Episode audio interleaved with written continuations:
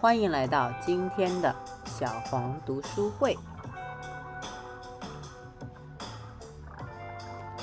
今天要读的书是梁实秋先生的《人间一趟，尽兴而已》。本书分为五集，书中收录了六十八篇梁氏经典散文，记录了梁先生的生活志趣和乡土之情。今天要分享的是第一集“落字成暖，一生念安”当中的汤包，和第五集中“岁月疾驰，远望当归”其中的散步。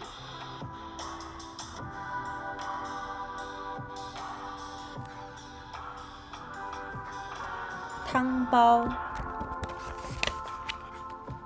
说起玉华台。这个馆子来头不小，是东堂子胡同杨家的厨子出来经营掌勺。他的手艺高强，名作很多，所做的汤包是故都的独门绝活。包子算什么？何地无知？但是风味各有不同。上海沈大成、北万兴。五芳斋所供应的早点汤包是令人难忘的一种。包子小，小到只好一口一个，但是每个都包得俏实。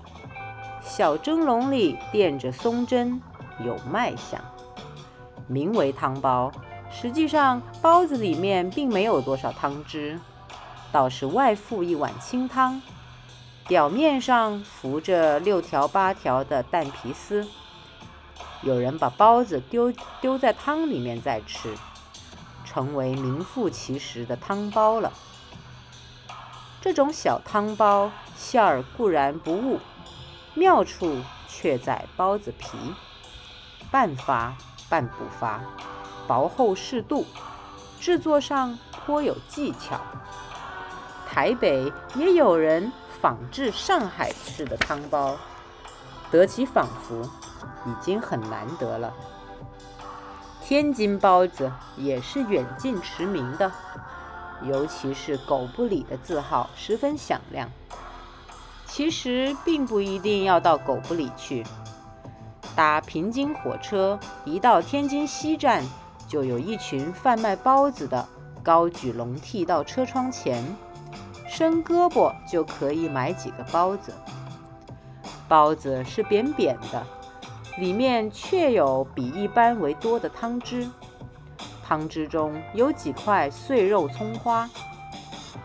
有人到铺子里吃包子，才出笼的包子里的汤汁曾有了烫了几倍的故事，因为包子咬破，汤汁外溢，流到手掌上。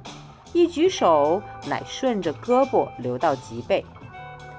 不知道是否真有其事，不过天津包子确实汤汁多，吃的时候要小心，不要烫到自己的脊背。至少可以溅到同桌食客的脸上。相传的一个笑话说，两个不相识的人聚一张桌子吃包子。其中一位一口咬下去，包子里的一股汤汁直飙过去，把对面客人喷了个满脸花。肇事的这一位并未察觉，低头猛吃。对面那一位很沉得住气，不动声色。堂倌在一旁看不下去，赶紧拧了一把热毛巾送了过去。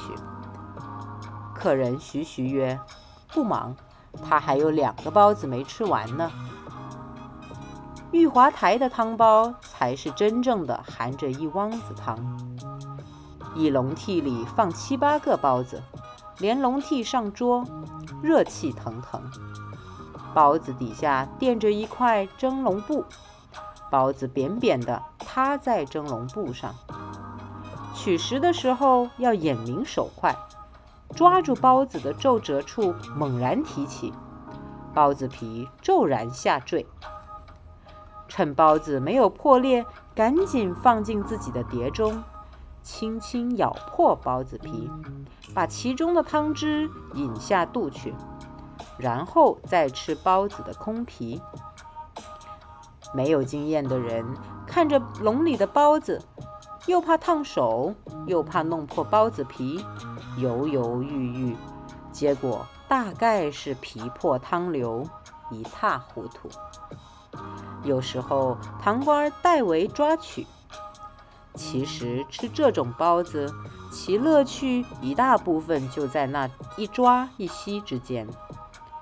包子皮是烫面的，比烫面饺的面还要再稍硬一些，否则包不住汤。那汤原是肉汁冻子，打进肉皮一起煮成的，所以才能凝结成为包子馅儿。汤里面可以看得见一些碎肉渣子，这样的汤味道不会太好。我不大懂，要喝汤，为什么一定要灌在包子里然后再喝？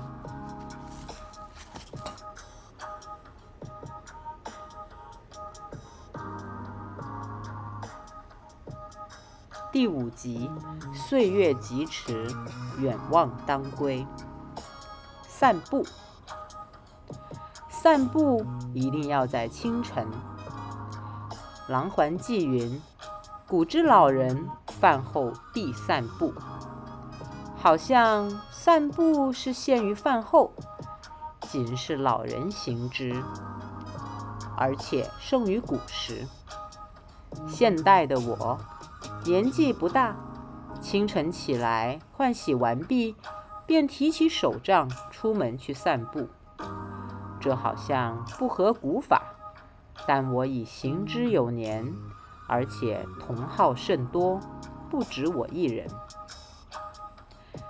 清晨走到空旷处，看东方既白，远山如黛，空气里没有太多的尘埃炊烟混杂在内，可以放心的。尽量的深呼吸，这便是一天中难得的享受。据估计，目前一般都市的空气中，灰尘和烟煤的每周降量，平均每平方公里约为五吨。在人烟稠密或工厂林立的地区，有的竟达二十吨之多。养鱼的人都知道要经常喂鱼换水，关在城市里的人真是如在火宅。难道还不在每天清晨从软暖习气中挣脱出来，服几口清凉散？散步的去处不一定是要在山明水秀之区，如果风景宜人。固然觉得心旷神怡，就是荒村陋巷，也自有它的情趣。一切只要随缘。我从前沿着淡水河边走到银桥，现在顺着一条马路走上土桥，天天如是，仍然觉得目不暇接。朝露未干时，有蚯蚓。大蜗牛在路边蠕动，没有人伤害它们。在这时候，这些小的生物可以和我们和平共处。也常见有被碾毙的田鸡、野鼠横尸路上，令人触目惊心，想到生死无常。河边蹲踞着三三两两换衣女。态度并不清闲，他们的背上兜着垂头瞌睡的小孩子。田洼间伫立着几个庄稼汉，大概是刚拔完萝卜、摘过菜。是农家苦还是农家乐，不大好说。就是从巷弄里面穿行，无意中听到人家里的句句细语。有时也能令人忍俊不禁。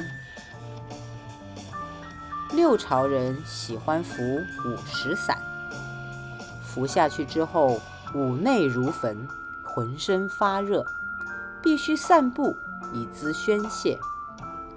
到唐唐朝时，犹有这种风气。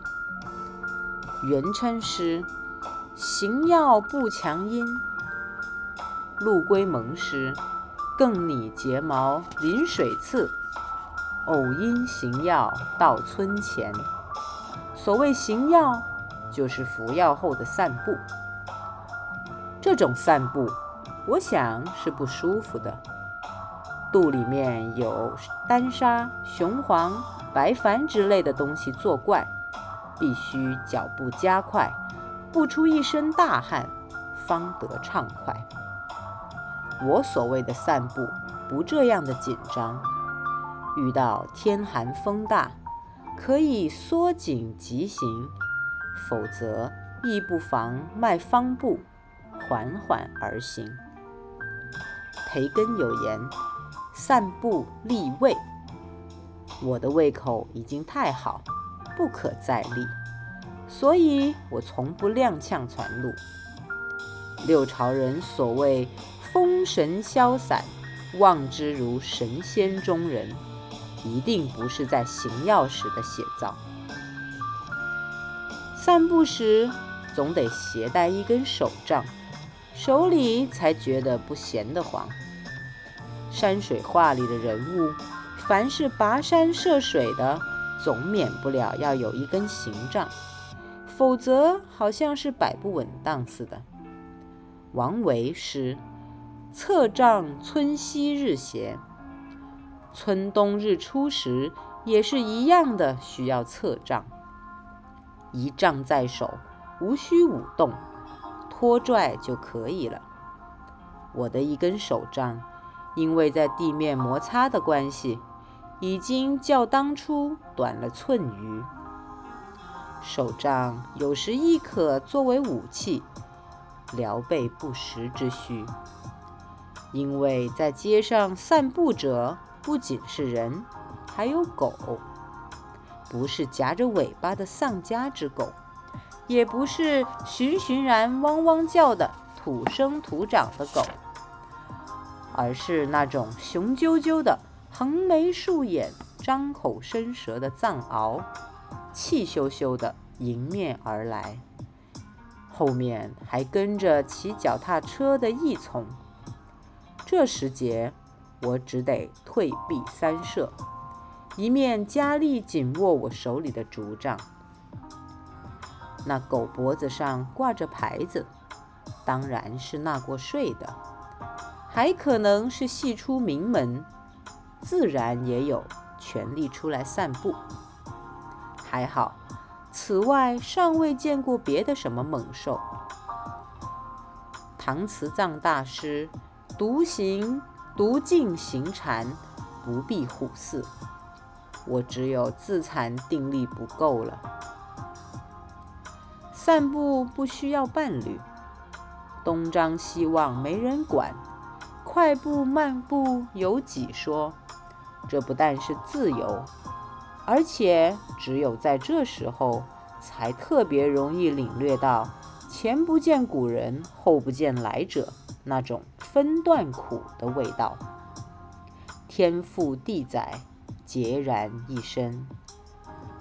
事实上，街道上也不绝不绝对是空无一人，侧杖而行的不止我一个，而且经常的有很熟的面孔，准时准地的出现，还有三五成群的小姑娘。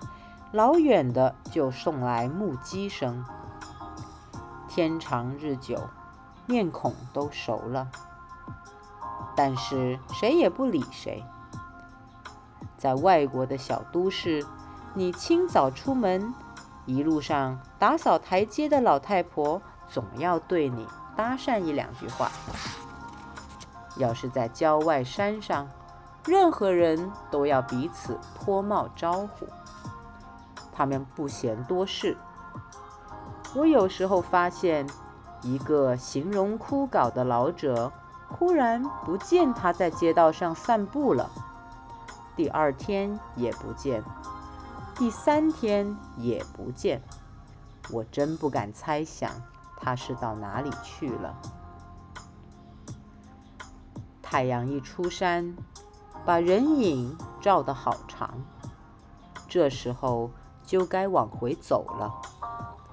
再晚一点，便要看到穿蓝条睡衣睡裤的女人们在街上，或者是在河谷沟倒垃圾，或者是捧出红泥小火炉，在路边呼呼地扇起来，弄得烟气腾腾。尤其是风驰电掣的现代交通工具，也要像是猛虎出匣一般的露面了。行人总以回避为宜，所以散步一定要在清晨。白居易诗：“晚来天气好，散步中门前。”要知道，白居易住的地方是隐阙，是香山。和我们住的地方不一样。